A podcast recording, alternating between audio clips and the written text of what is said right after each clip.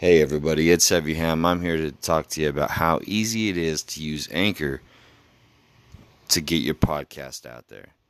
These guys are amazing to work with.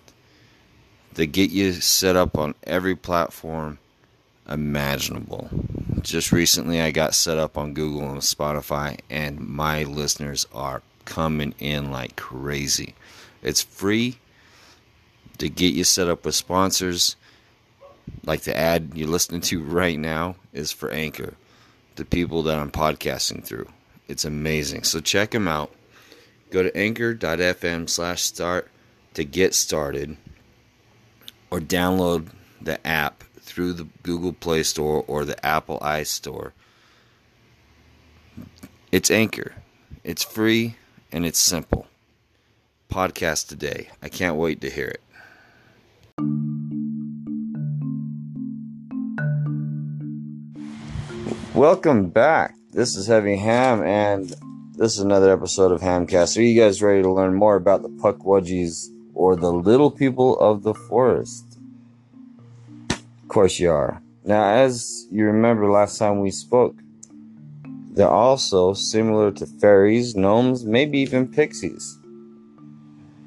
I hope you're ready because we're about to crack open this book of knowledge or theories, if you will this is things that I've researched, things that I have found while I've had a little bit of downtime. Um, couple quick announcements. A few things that are going to be changing within the construct of the podcast to make things a little bit more uh, real for you guys, for my listeners, for my followers that want more out of my podcast. Uh, to give you guys more structure because I'm a big believer that structure is key. Every Tuesdays and Saturdays, there's going to be a new podcast posted. The way this is going to work, I'm going to pick something, I'm going to research it, and I'm going to post a new podcast every Tuesday and Saturday. So basically, everything I re- pardon me, everything I researched between Saturday and Monday would be an episode posted on Tuesday. If we just barely scratch the surface, we will be posting the rest of that on Saturday, finishing up the research between Wednesday and Friday, and then moving on. Don't think we're just going to leave you hanging. We will continue doing research in the background as we continue moving on to other topics, and we will keep picking up the pieces and adding more things as we go but this is to keep you entertained and to hopefully spark some curiosity so you want to get out there and do your own research. I can't do it all for you. You've got to pick up some of the puzzle pieces and put them together. So, that's how the construct's going to start working as of next week. This will be the last podcast I post this week because, well, today is Wednesday. I'm going to start doing, I'm going to start putting together a massive episode for next Tuesday.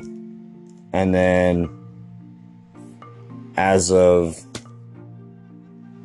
Tuesday, we're going forward with the new schedule. So, hope you all enjoy. Let's move on. Now, one more announcement. Uh, this Pukwudgie uh, Little People topic is brought to you in part by Colorado Forest Beings. I want to give Callie over there at Colorado Forest Beings a great big shout out. Hey, how you doing, buddy? If you guys haven't yet, go over and check out his YouTube page. He's got a lot of great groundwork. He shows off a lot of great potential housing units for these little forest dwellers. Um, he also does a lot of great Bigfoot ground research. Um, he does a lot of group activity with some other great YouTube channels as well. So, Colorado Forest Beings, hit him up on YouTube, give him a thumbs up and a subscribe. Callie, I hope you hear this uh, recording and give it a like as well. Uh, he's actually part of the reason that got me reinterested in the whole little people. I say reinterested because ever since I was a kid, I was always I was always taught that you know the little people existed that they were real just like I was always taught that Big Brother was out there in the forest that's the name that was given to him was Big Brother um so when I grew up and I heard Big Brother used as a term for government or stuff like that. It was kind of alarming for me. Um, now, I'm not going to give you too much of a rundown about, about my background, but I was brought up learning in an era un, unlike my own. So my my grandmother and my grandfather they they raised me as if I was their own child. They were my mom and my dad. And still to this day I refer to them as mom and dad even though they've long since passed. God rest their souls. And uh so they taught me the ways of the old.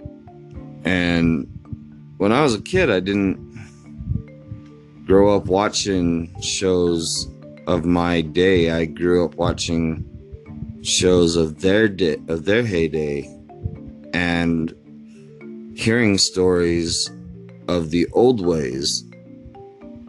And part of that was hear, hearing the legends being passed, hearing some of the legends being passed on, and my mom was very adamant about um because sometimes I wouldn't sit still and listen to the stories. So she found ways to get me to listen to them. Um, I remember sitting down and watching movies like Brigadoon. Um, and some of these these movies are all from Disney. Uh, Brigadoon, Gnome-Mobile, and Darby O'Gill and the Little People. Um, while we were sitting there watching these movies, she'd say, every single one of these movies have a hint of truth in them. And I always asked her what she meant, and I said, Those little people, they're real. Did you know?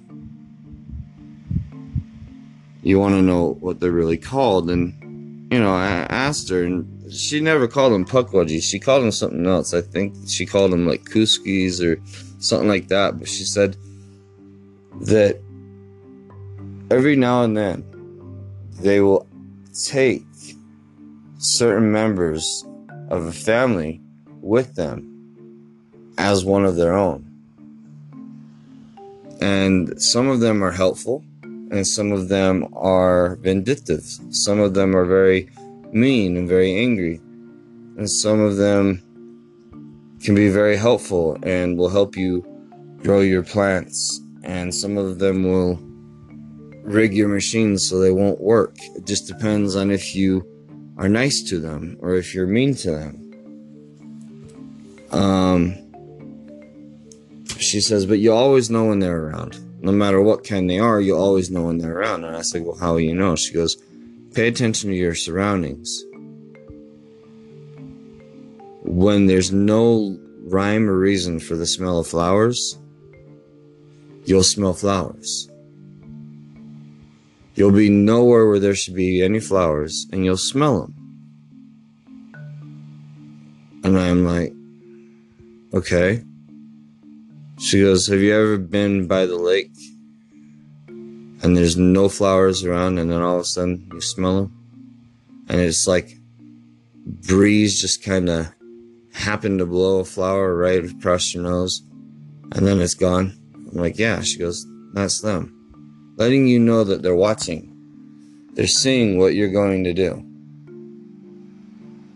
They're in the area. They move so fast that you can't see them unless they want you to. unless they slow down. Now, that made that resonated with me when Callie brought up a cartoon in one of his um in one of his videos and I believe it was in ancient ruins carvings and mud fossils. I believe that was the as a matter of fact that entire video is worth watching. If you have any questions about what we're talking about right now go watch that video. Um, it's got some great footage. He includes some pictures of found um, small skeletal structures, and it's just it's an all around amazing video. But he um he mentioned a cartoon called I believe it was Epic, where these little uh, where these little people refer to um, us or the normal sized people as giants or stompers. And they refer to us as stompers because we move so slowly. And every time we step, it goes boom, boom. And it's not that we move slow, it's that they move fast. Okay? Now,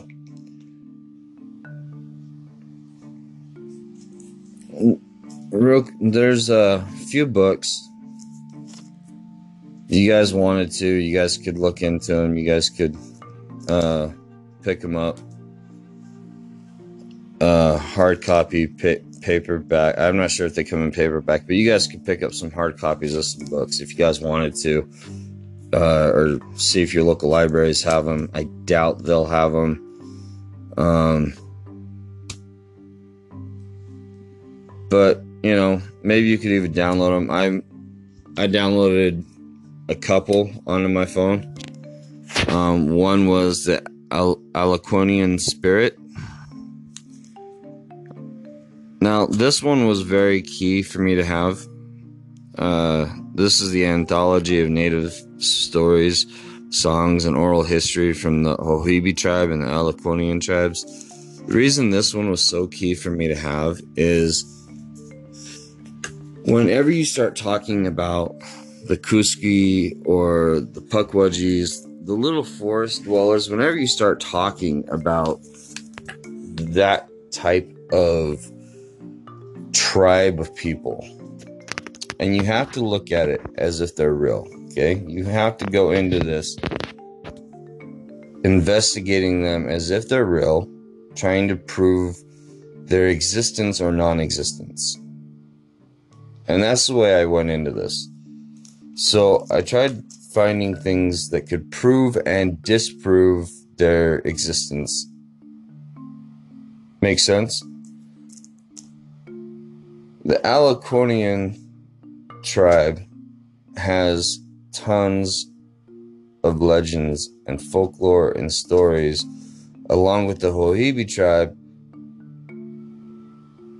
also have much in the same stories of these beings.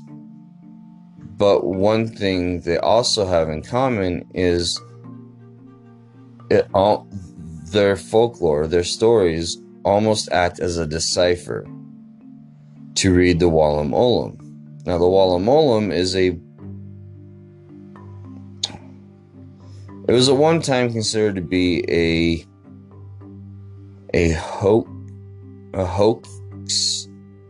I, wa- I wanted to say hokey but it was at one time considered to be kind of a hoax.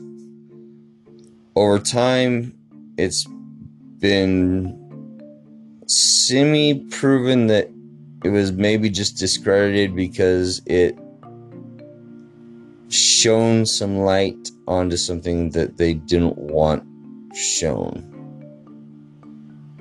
it's shown that America and Asia was connected right around the Bering Straits, where there was a tribe of small people who came through and traveled through Atlantis.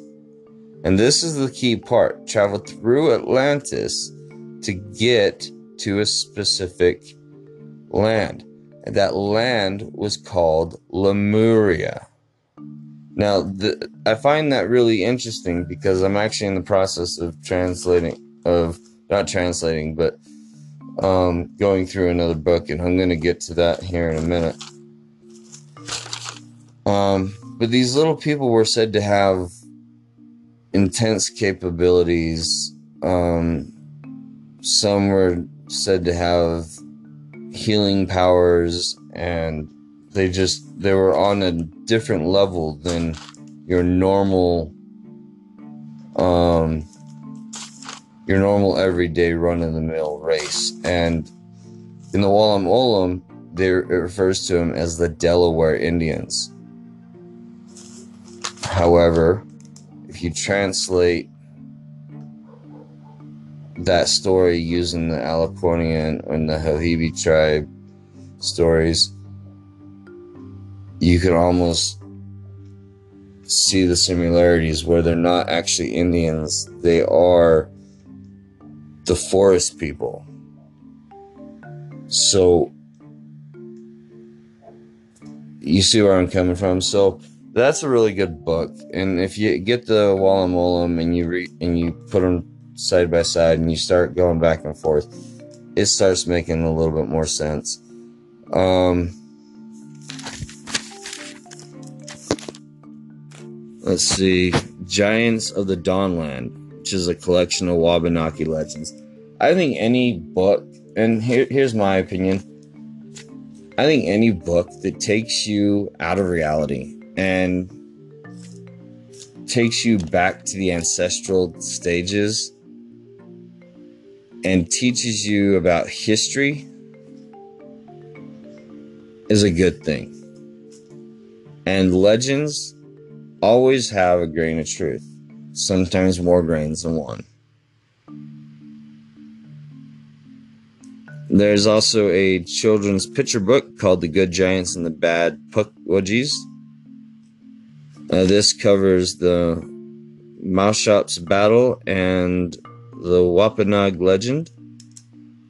Couldn't be a bad book to get, especially considering it could depict some pictures. Um, and the Deetkatoo. That is D E E T K A T O O. This is tells about little people, Pukwudgies, from 14 different tribes. Now, that use of tribes is actually meant to be from 14 different tribes of Native American, and I know I use tribes a lot.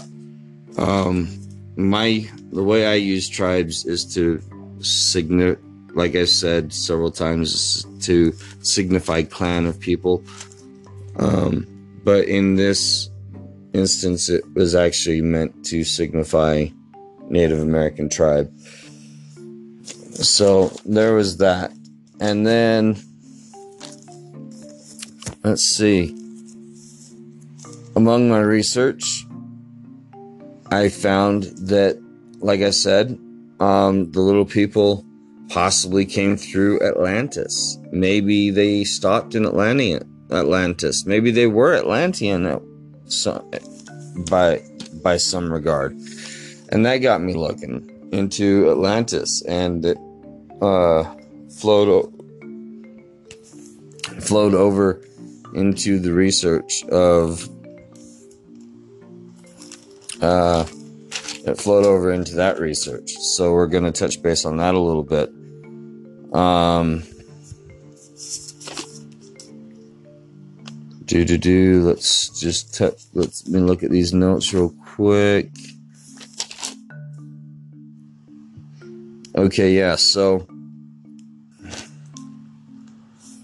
there's this book that I'm looking at right now called the Islands of Magic. And it's actually dated 19 it's dated 1920 okay so it's been dated it's dated quite a quite a while ago. Islands of magic. And the islands of magic have a name and we're actually going to So, they have a name, and what? So, so anyway. Uh, sorry, I got a little distracted. My uh, phone kind of glitched out. I had to find my spot. Um, the name of these islands in the book is called Azores. And some of you listening to this probably recognize that name because it is actually a name of a grouping of islands in the real world. Azores is actually off the coast of Portugal. In the book, it even states it's off the coast of Portugal. In the book, it names the islands. Off the coast of Portugal, you can find all of these islands. Flores, Corvo, Faial, Pico, São Jorge, São Miguel. Now, at the time, São Miguel had two peaks. When they mapped it, it only had one. Now, some claim that Azores means the vanishing ones. What a Azores actually means is goshawk. It is a bird that is indigenous to that land. But I'm not going to quabble, I'm not going to cry over misrepresentation of the word. But nevertheless, everybody that has traveled to these islands Everybody who has been there, everyone who lives there, raves about the mystic feeling, the magic in the soil, the magic in the atmosphere. There's just something about it. What is really impressive about these nine islands is the origin story. Not just because they exist in a book that was dated back in the 1900s called The Islands of Magic. But because what was said in the preface. Now, in the preface, this guy, the author, goes on to state that he loved hearing the folklore of the little people. Found it fascinating. But not only did he enjoy the folklore, but he saw that there were real fairies living on the wooded slopes.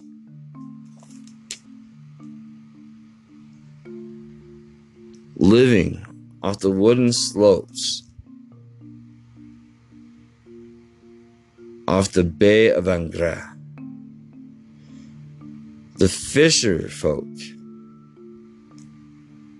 okay, the fisher folk who go to the barren Ilhéu de Cabra, which is right off the coast of the Bay of Angra, know of these fairies see them on a regular basis.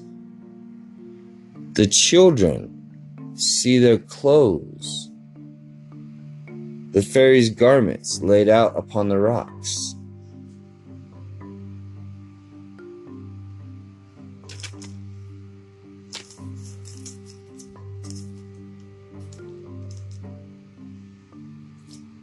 The origin story of these islands is one that'll have you shivering. Shall I continue? Are you ready?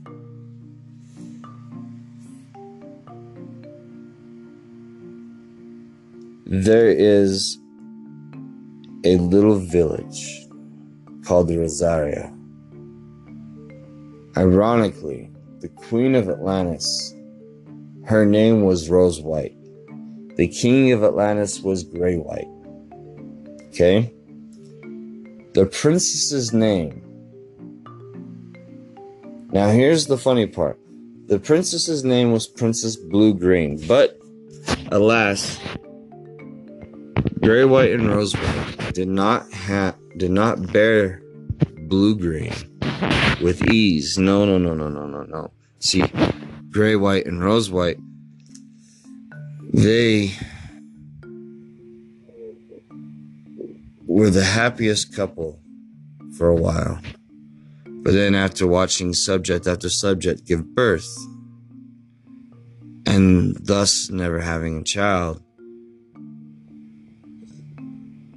Rose, the queen, grew ever more sad. The king grew ever more angry. And the kingdom suffered year after year after year of his temper. They began to suffer more and more. And they started to hope and pray and hope and pray and hope and pray and hope and pray. And finally, finally, a fairy came down or came to them and said, I've heard your cries, but I've also heard the cries of the, your people.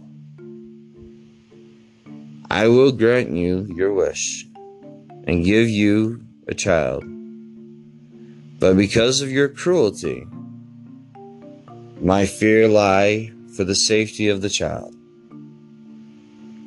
I will not let her live with you. I will take her once she's born. And I will keep her safe in the most beautiful part of all of your kingdom with the strongest walls. And I will keep her there for 20 years. And should you, my king, should you repent of your sins and should you wash away all your cruelty, I will give you back your daughter on her 20th birthday. Will you make me that vow that you will do right by your subjects, that you will not come looking for her for 20 years. For if you do, and if you strike against, strike in violence against that wall, not only shall you die, not only shall your daughter die, but your entire land will be consumed, and all your people will perish. Make, make me now this vow in front of your queen, and you will have your daughter. he vowed to the fairy. And uh, just like that, the fairy was gone. And the king and queen were blessed, ready to have a child. But once the baby was no more than three days old, the fairy came and took her away to the deepest parts of the kingdom and erected the strongest of walls.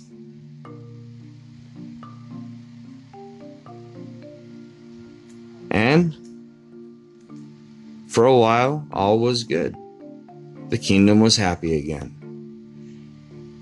The fairy would come and report back to the king and queen on a daily manner of how the little princess was doing.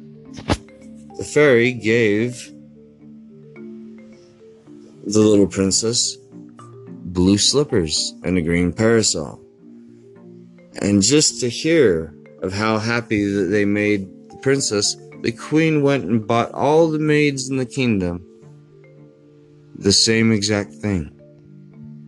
The king would laugh every time the fairy came and told her, but eventually, just hearing the reports weren't enough. They wanted to see their daughter. They wanted to hold their daughter. Two years became five years, and five years became ten years. And the queen became more sad, and the king became cruel again. Became began punishing his subjects all over again. On the 18th birthday of his daughter, he vowed that he was not going to wait another year, another month, or another day.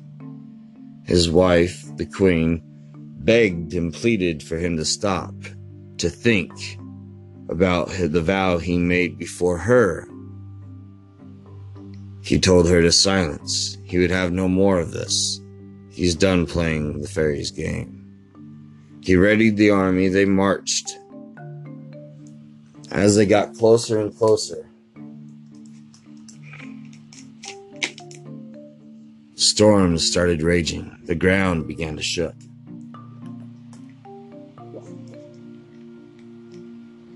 All the king's generals warned him, We should not continue, Your Majesty. We should turn back. This is a fool's errand. He heeded no warning, he told them to continue. On and on we must go, my daughter depends on me. Once they got near the wall, the king drew his sword and slashed at it. The, the strongest wall crumbled like paper. And once the final rock fell, so did the king. Fire consumed all of the land, and then a raging ocean washed over what was left, leaving all but nine peaks of what was once the richest and most powerful land ever to have been. That is the origin story of Azores. Now, it gets even better because it is said that if you travel to San Miguel, you can find where Princess Bluegreen left her blue slippers, for there is a lake of blue. All you have to do is look for the all you have to do is look for San, go to San Miguel and look for the, the seven cities. There you will find pillars towering to the sky. Those would have been the walls that were meant to hold her. And where she left her blue slippers, there is a blue lake. And where she left her green parasol, there will be a green lake. I did some looking. And they still stand. The remnants of the wall, the blue lake is there, the green lake, it's there. Could this be the true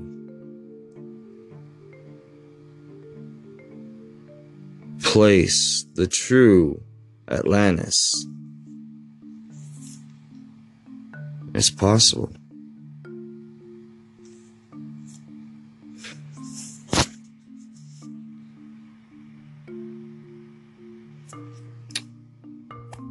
Anyway, get you thinking.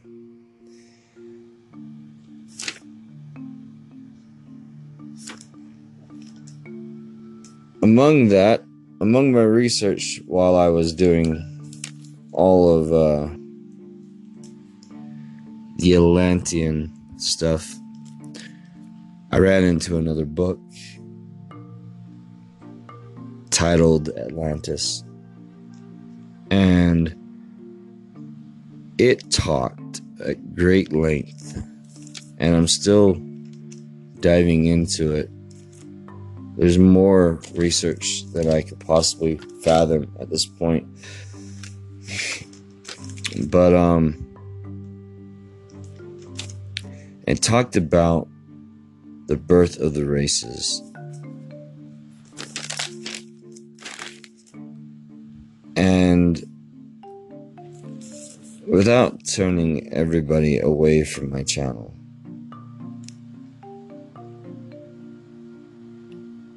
it said it did lay out the first race was the Aryan nation. Now, real quick, it stated Aryan not as in the form as a lot of people misinterpreted. I actually looked up what it meant, and there are two different kinds of Aryan, apparently. And the type of Aryan that it was referring to was those that were born under Aries.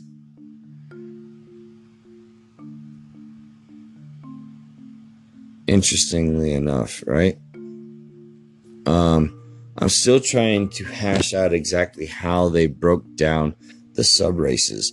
But what I do understand is that this so there's the Aryan nation, the Assyrian nation, the um the Iranian nation, which is the Persians, the Celtics, which was the fourth subrace, which is very interesting because we have very little information on the Celtics. And that. And then we have an offshoot of the Celtics. We have an offshoot of the Celtics, which is the Greeks and the Romans. So a lot of people are like, we have a lot of information on the Celtics. They're the Greeks and the Romans. No, they're the offshoot. They're the fifth subrace. The true Celtics, we have almost no information on. Okay. Um, then there's a sixth and a seventh subrace.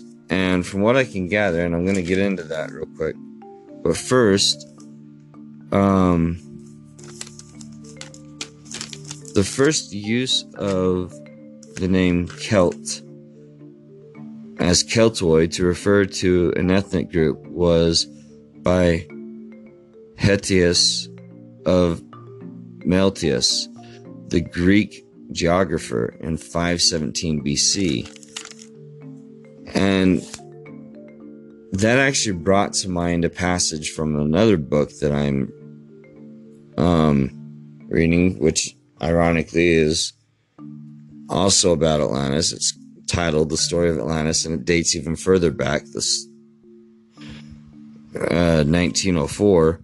It says historical research, and this is a verbatim quote. This is verbatim. I wrote it exactly, so put quotation marks around this. Historical research has depended for Western civilization hitherto on written records of one kind or another. When literary memoranda have fallen short, stone monuments have sometime been available, and fossil remains have given few unequivocal, though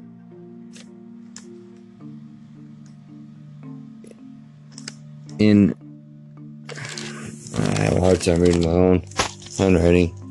Inadequate assurances concerning the antiquity of the human race. However, modern culture has lost sight of or has overlooked possibilities connected with the investigation of past events which are independent of fallible evidence transmitted by to us by ancient writers. So what the, what I take away from that is if the first use of the word Celt was used in 517 BC, why then is the is the only recorded documents or paper trails or whatever papyrus the Greeks and the Romans who came long after 517 BC.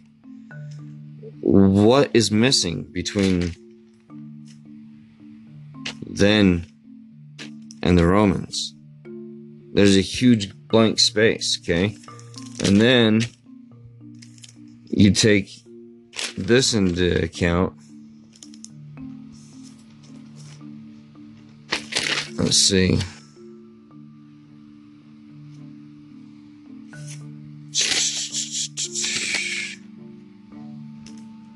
Was so primitive a race of man, there was but little in the shape of religion that they could be taught simple rules of conduct and the most elementary precepts of morality were all that they were filled to understand or to practice. During the evolution of the seventh subrace, divine instructors taught primitive form of worship and knowledge of a supreme being whose symbol represented the sun. And the Lemurians were the sub or the seventh subrace. We know the Lemurians were the seventh subrace. We know that because we found proof that the Lemurians were when we found the bodies of the Lemurians all huddled together in weird positions being cradled as if they were suffocated.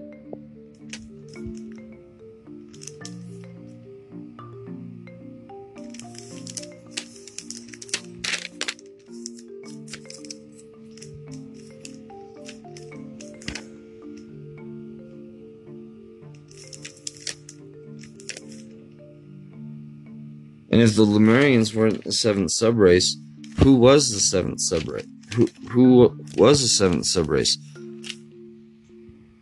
Um, that's really the question. We need to find out. That's the that's the other question I need to figure out is where when did sun worship begin to figure out who the seventh subrace where the seventh subrace comes in so I can figure out who the sixth subrace is. And, you know, why are we so secretive about where this Celtic subrace is?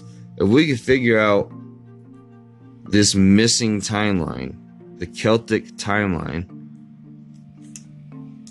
we can all but prove Atlantis. And if we can prove Atlantis, we can prove the existence of these little people if we can prove the existence of these little people and these forest dwellers, we can prove the existence of our big brother, Sasquatch. It's all connected, people. It's all intertwined. Research takes weird turns when you start looking. I hope you all enjoy this episode. I enjoyed giving it to you. This has been on the real. I'm Heavy Ham, and I'm signing out. Remember, I can only do so much. Up for you guys to pick up the pieces and run with it. So get out there and do what you got to do. Enjoy.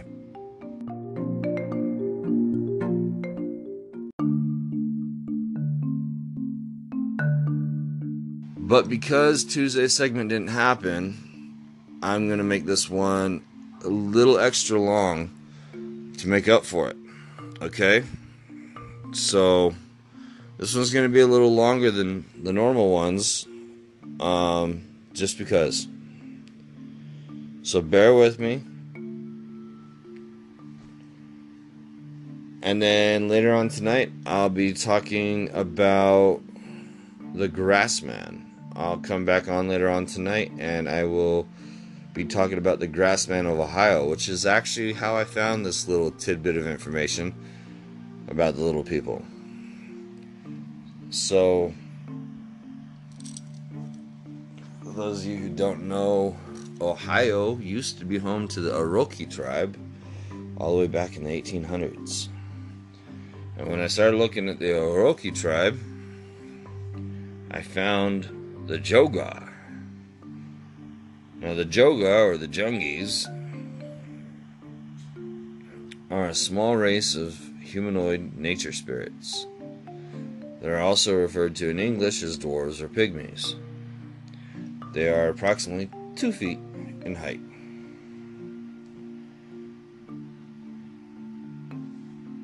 In most tribes, the Jogah are, are described as knee high. Although Tuscarora little people are said to be four feet tall. Now, remember the four feet, the four feet tall people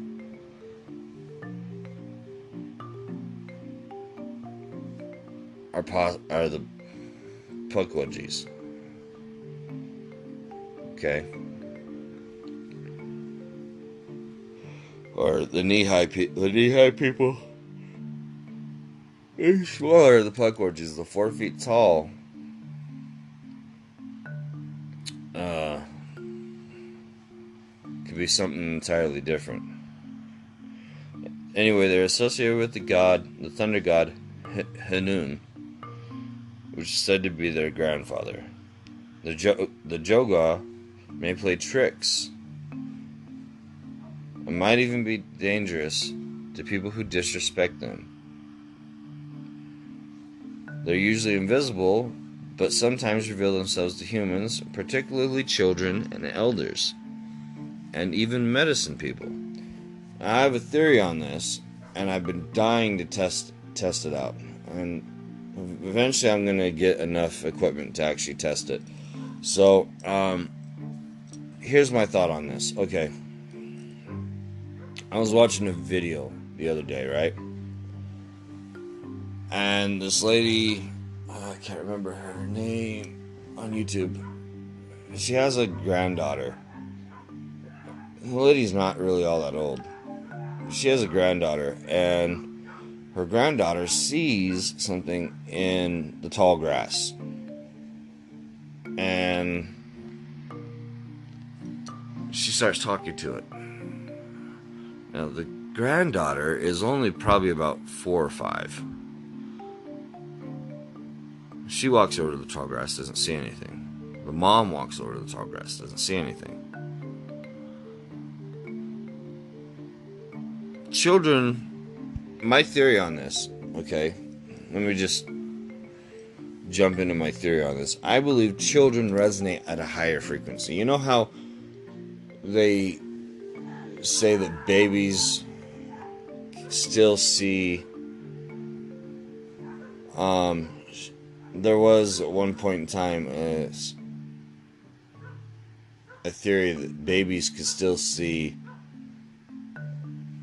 the uh I don't want to massacre the study or the theory. There was still a theory that babies still had the ability to see the other realm clear up until about 9 to 10 months old which is why they were so adept.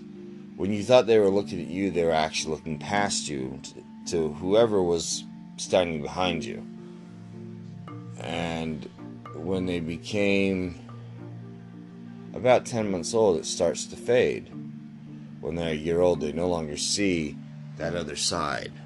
That's that other that other realm is supposedly Shambhala or uh,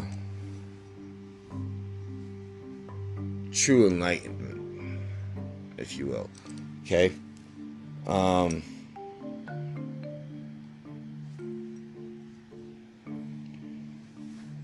they can see because babies resonate on such a different frequency, they can see things that are that we can't see. Kids are the same way. They resonate on a different frequency. And the older we get, the lower our frequency gets. Until we reach a certain age, then our frequency gets higher. Begin to make sense? Um, you know how they say the older you get, the younger you are? Things start to go backwards.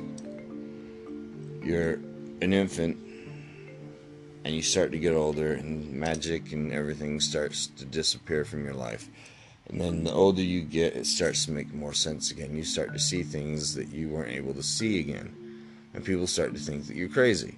You're not crazy, you're just able to see it all over again because your frequencies start changing. Well, medicine men in most tribes are the oldest and the wisest. For a long time, they were the oldest of the tribes because they were able to see that side. And I believe that they resonate on a different frequency than those in their middle age or their uh, 20s and 30s because the frequencies are just deafening. I'll be right back in just one second. And I'm back. Anyway, so one uh one reason I came up with this theory was because the uh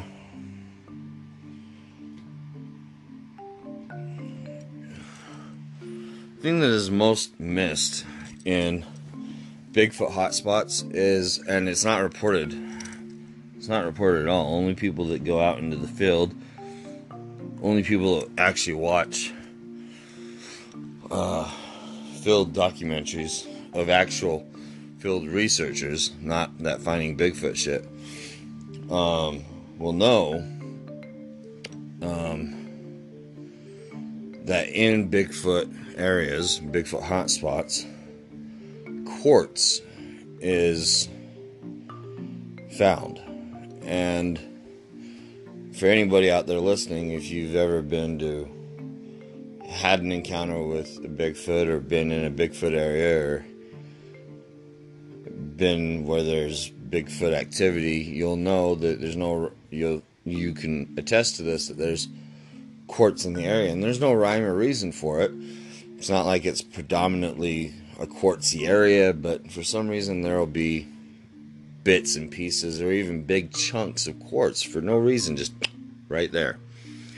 Okay, here's the magical thing about quartz it is not solid, it's constantly moving, it's resonating a frequency, if you will. Um, so there's something to that, okay? Um, and I believe that their invisibility, um, not only the little people, but um, Bigfoot as well, they're able to change their frequency so they're moving faster than us. So appear invisible. Makes sense? And then they're able to slow down if they want you to see us, if they want us to see them. That that makes sense. And the sheer few moments that you turn a camera over and snap a pic and it's there and then you look and it's not that have you ever put a camera taken a camera to a TV and held it up, and you're like, the picture's moving in the camera. And that's because you're seeing the frequency. To your eyes, it looks still, but the camera's picking up the frequency. That's what I'm talking about. So if you took a picture and you saw it there in the camera, but you didn't see it with your bare eye, It's because your eye can't see frequencies. Your brain can. Your brain can see all kinds of things if you open your mind up to it, but your eyes can't. Your eyes just can't see frequency. So, my theory is that the reason they reveal themselves to children, elders, and medicine people is because they resonate on different frequencies. And the way I want to test this theory out is I want to get um, I want to get large quartz crystals. And I want to have two different groups of people. One comprised of children and elders, one comprised of young kids and people in their 20s and 30s holding these crystals. And then I want to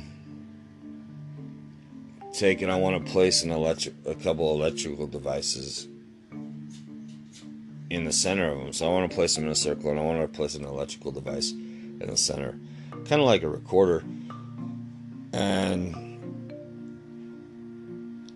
I want to just see what happens, see what kind of frequencies they pick up, and then I want to take the same two groups of people. I don't want to change the groups. I want to take the same two groups of people out into a Bigfoot area at the same time and see what happens. Now, obviously, I would ideally it would I would like to take them both out at different times first and have them sit have one group sit out there for a night, just camping, have them all hold their quartz or have their quartz on them and see what happens because they'll all be resonating that frequency and emitting it through the quartz and kind of see what transpires. I bet you anything with the children and the elders and the quartz, it'll emit the frequency we need to attract. However, my prediction is if I take the other group up and put them in the same spot, it'll push the activity away. So, one of my friends suggested that we do this this experiment put one team on one side of the embankment the other team on the other and see how it interacts. If the activity is completely null and void on one side and really active on the other, then we will have, you know, then we can take them both at the same time because we don't want to have, if we take and put them both in the same camp and one's really high and the other one's really not, we're not going to have. Uh, we're not going to have conclusive evidence, but that's how I want to test that theory. Um, so,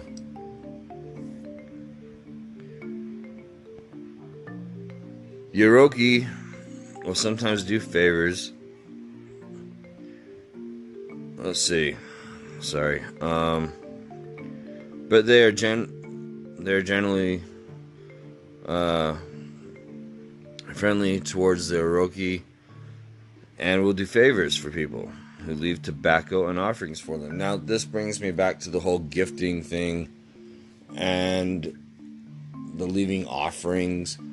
Um, one thing that I mentioned was the leaving of tobacco earlier on in this segment. Um, a lot of people gift, okay? just like a lot of people I also want to touch base on the whole stone throwing. I've done I've been doing a lot of research, a lot of digging, a lot of folklore reading. Never never in any of the folklore about Big Brother or about the forest giants, has it ever a mention in the legends of them throwing stones? There's mentions of the cries, there's mentions of the the clacking and the wood knocking. Never is there a mention of throwing of stone. In this legend, there is mention of gifting and there is mention of stone throwing. Okay. So, real quick, I am just going to read through the rest of this. I want you guys to uh, take from it what you will. I'm going to start over just a few sentences and what I think is going on is I think Big Brother or Bigfoot, if you will, is living alongside these pukwudgies. Um, kind of like I mentioned mentioned a few episodes ago. Um, there's like a hierarchy, if you will, of forest beings, and the pukwudgies are kind of a first defense line, or maybe, maybe they're, uh, you know, maybe I had the hierarchy wrong. I don't have my notes in front of me, but um, you know, this sheds some light, possibly, on the whole hierarchy thing. Maybe the stones are being thrown by the little people. So we'll just, I'll just start reading, and you guys take from it what you will. There are several different types of Jogah, or little people, that appear in Iroquois folklore. Gahongas, or stone throwers, or stone rollers, are the earth spirits who live on rocky riverbanks and caves. They are enormously strong and responsible for moving rocks around the countryside. Gandayah, or drum dancers, are nature spirits, who often are res- help respectful Iroquois farmers with their crops. They got the name drum dancers because they are always invisible, so only the sound of their drums signal presence of the Iroquois Ohdows are gnomes that live underground and help keep the snakes and subterranean monsters underground.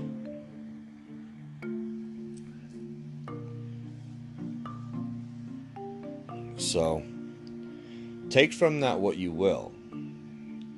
But know this I've read quite a few of these legends, and never, I've, all of the forest giants talk of either helping or abducting. They don't talk of throwing stones. Um, they're either shy or they're violent. Okay. That is where the that's where that's where the line is drawn. They're either shy or they're violent. They don't throw rocks in the in the folklore. They're not the type to play with you and throw rocks in the folklore. And one thing I've become very familiar with is behind all legend, there has to be some grain of truth. So if the stones are being thrown, if the pine cones are being thrown, which I believe they are, then they have to be being thrown by something else. And I believe it to be these.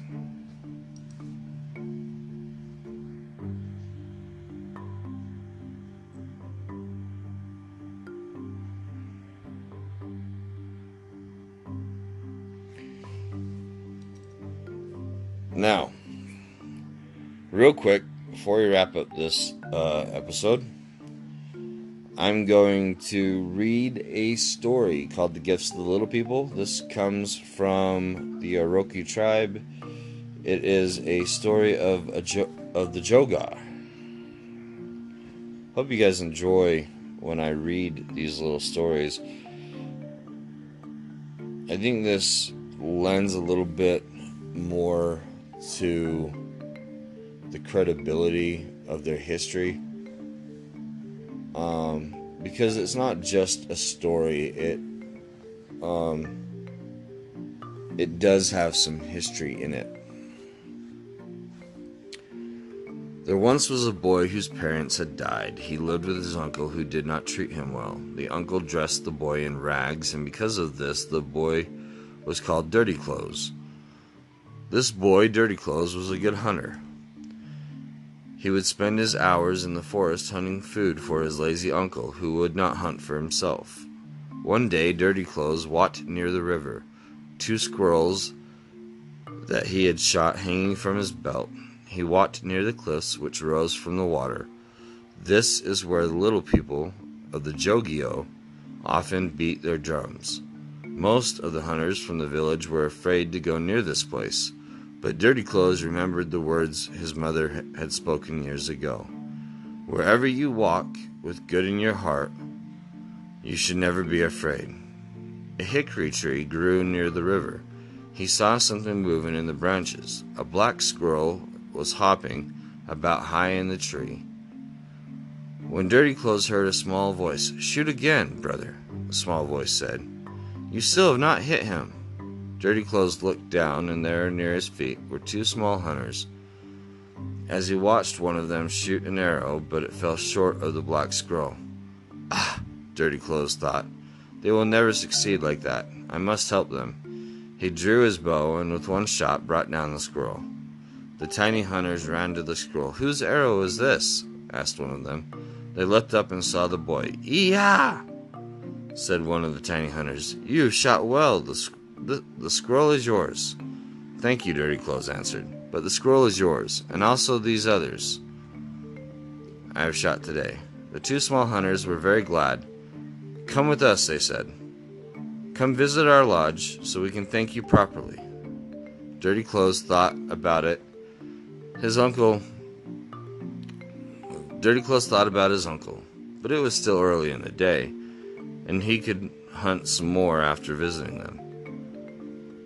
I will come with you, Dirty Clothes said. The two little people led the boy to the river. There a tiny canoe was waiting, only as big as one of his shoes, but his friends told him to step inside. He took one step and found he had become as tiny as the hunters and was sitting with them inside their canoe. The little people dipped their paddles, and up into the canoe rose, and up the canoe rose into the air. It flew above the hickory tree, straight into the cliffs and into a cave, the place where the Jogio people lived. There the two hunters told the story to the other little people gathered to greet the boy as a friend. You must stay with us, his new friend said for just a short time so we can teach you. Then the Jogio taught Dirty Clothes things which he had never known. They told him many useful things about the birds and the forest animals. They taught him much about the corn and the squash and the beans which feed human life. They taught him about the strawberries which glow each June like embers in the grass, and showed him how to make special drink which the little people love. Last, they showed him a new dance to teach his people, a dance to be done in a darkened place so the little people could come and dance with them unseen, a dance which would honor the Jogio and thank them for their gifts. Four days passed, and the boy knew that the time had come for him to leave. I must go back to my village, he told his friends. So it was with that, the two small hunters he set out walking towards his home. As they walked with him, his two friends pointed to the many plants that were useful to the boy, and he looked at each plant carefully, remembering its name. Later, when he turned to look back at his friends, he found himself standing all alone in a field near the edge of his village. Dirty Clothes walked into the village wondering how so many things had changed in just four days. It was the same place, yet nothing was the same. People watched him as he walked, and finally a woman came up to him. You are welcome here, stranger, said the woman. Please tell us who you are. Don't you know? He answered, I am Dirty Clothes. How can that be? said the woman. Your clothing is so beautiful. At that, he saw his old rags were gone. The thing he wore now was a fine new buckskin embroidered with moose hair and porcupine quills. Where is my uncle? he asked the woman. The one who lived there in that lodge, and had a nephew dressed in rags.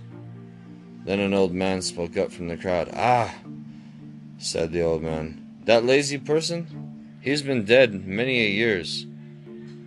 And why would a fine young warrior like you look for such a man? Dirty Clothes looked at himself and saw that he was no longer a boy. He had become a full grown man and towered over the people of his village. I see, he said. The little people had given me more gifts than I thought. And he began to tell his story. The wisest of the old men and women listened well to this young warrior. They learned many things by so listening. That night, all the people did the dark dance to thank the Jogio for their gifts, and in the darkest of, darkness of the lodge, they heard the voices of the little people joining in the song, glad to know that the human beings were grateful for their gifts. And so it is, even to this day, that the little people remain the friends of the people of the Longhouse, and the dark dance is done even to this day.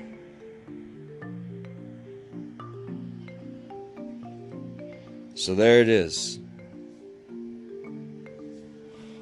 The legend and story of the Jogah, the Jogio, the little people, the friends of the Longhouse, the Iroquois, the ones who taught them all of the forest. Is it just folklore? Is it just stories? Or is there something behind it? I leave that ultimate decision up to you. But you can't help but wonder. I mean, so many different cultures, so many different people from so many different walks of life have the same kind of encounters. Doesn't that put some kind of merit to the stories? And even today, even when we think we know it all, we go out into the woods searching for food. People get lost for days. And then when they're found, the stories they tell seem like something out of could best be described as folklore. The little people helped me. I stayed warm with the clan of Bigfoot. I ran for my life, being chased by a skinwalker.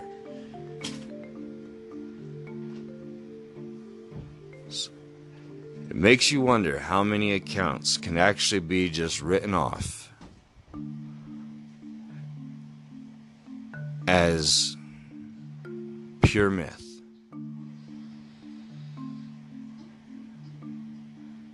So I plead to you do your research, read the legends, but more than that, read between the lines. For what goes bump in the night and keeps you out of the woods keeps us all on edge. I'm Heavy Ham, and this has been another Hamcast. Stay frosty.